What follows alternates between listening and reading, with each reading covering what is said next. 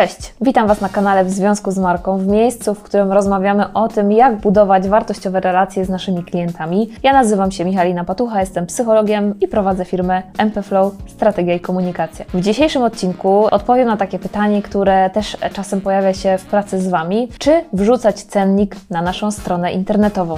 Zapraszam. Eight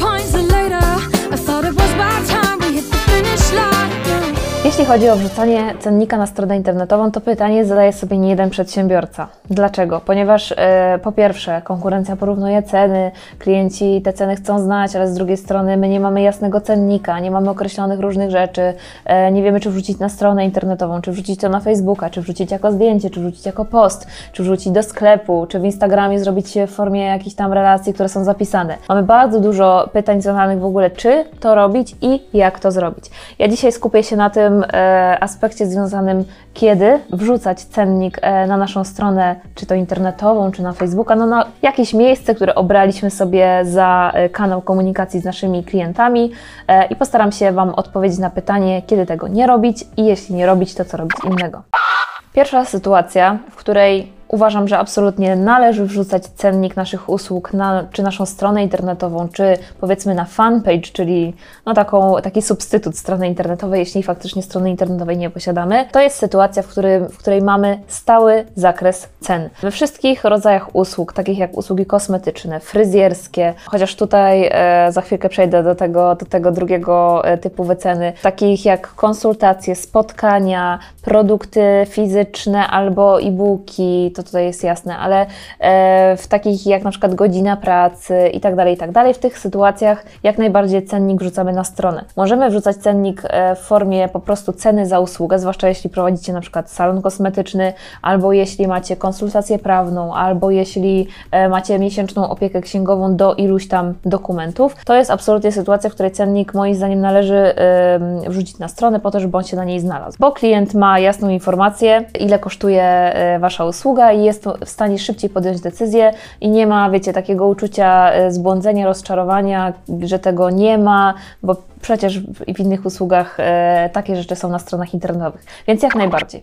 Druga sytuacja to taka e, sytuacja, w której Wasza cena podlega zmianie w momencie, kiedy albo usługa jest e, wydłużona, albo jej czas się zmienia, albo materiały, cena materiałów rośnie, albo jest to jakaś bardziej skomplikowana usługa, w której skład wchodzą po prostu inne ceny. Wtedy warto e, w cenniku zastrzec sobie, że na przykład w przypadku paznokci dodatkowe zdobienia kosztują tyle i tyle za paznokieć, za trzy paznokcie, za rękę, za materiał, za formę, za malunek, za jakiś rodzaj po prostu czegoś dodatkowego. W przypadku na przykład właśnie już wcześniej wspomnianego fryzjerstwa, że w przypadku włosów średnich, długich, krótkich warto też doprecyzować, jakie to są włosy średnie, długie, krótkie. W przypadku na przykład usług e, księgowych warto sobie rozpisać, ile dokumentów, jaki rodzaj firmy, e, jakiego rodzaju obieg e, informacji preferujecie, czy jest aplikacja, czy nie ma aplikacji i tak naprawdę wycenić poszczególne elementy, które mogą wpływać na rodzaj tej ceny i tutaj warto wrzucać e, informacje, jaka jest cena bazowa i co wchodzi w skład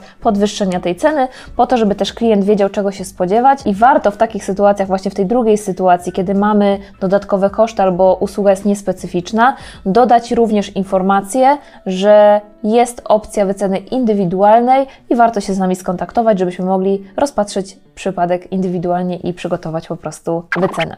I trzeci rodzaj takiej sytuacji, w której pytacie o to, czy wrzucać ceny usługi, czy nie, to jest właśnie najczęściej w przypadku usługi, to są takie usługi, które pozornie wydają się takie same, na przykład remont mieszkania, albo e, usługa szkoleniowa, albo obsługa marketingowa. I tutaj mamy różne e, rodzaje zakresów tych działań i tak naprawdę nie ma oferty jeden do jeden identycznej dla każdego klienta. Każde mieszkanie jest inne, e, każde ściany są inne, grubość tynku, e, tutaj nawet czasem we włosach można się tak pobawić, że jedne włosy wymagają 10 godzin pracy, innego, inne włosy wymagają 3 godzin pracy. I tak naprawdę wiele zależy od tego, że my dopiero widząc e, kogoś, kto do nas przychodzi, pytając o usługę, jesteśmy w stanie na bazie swoich doświadczeń wycenić, oszacować, ile coś e, może kosztować. I wtedy w takiej e, sytuacji warto na naszej stronie internetowej zawrzeć informację, jaki jest zakres usługi, jakie są możliwości. Można podać e, konfigurację, w jakich konfiguracjach konfiguracjach często te usługi występują i dodać informację, że wycena musi być indywidualna, czyli na przykład dodać kafelek, poproś o wycenę, skontaktuj się z nami, zapytaj o szczegóły realizacji itd., itd., po to, żeby nasz klient wiedział, o co może zapytać, z czym może do nas przyjść i wiedział, że wymaga to indywidualnego rozpatrzenia. Na dzisiaj to koniec. E, Ja Was oczywiście zapraszam na cotygodniową Instakawkę o godzinie 9 w piątek na Instagramie MPFlow Michalina Patucha. Zapraszam Was również do śledzenia e, tego kanału, subskrybowania, zostawiania komentarzy. Napiszcie też, czy macie swoje cenniki na stronie internetowej, czy jesteście zwolennikami, przeciwnikami, czy może macie je na Facebooku, czy w jakiś inny sposób kreatywny e, prezentujecie ceny i pomagacie podjąć decyzję zakupową Waszym klientom. Dajcie znać i oczywiście do zobaczenia w kolejnym odcinku. 果。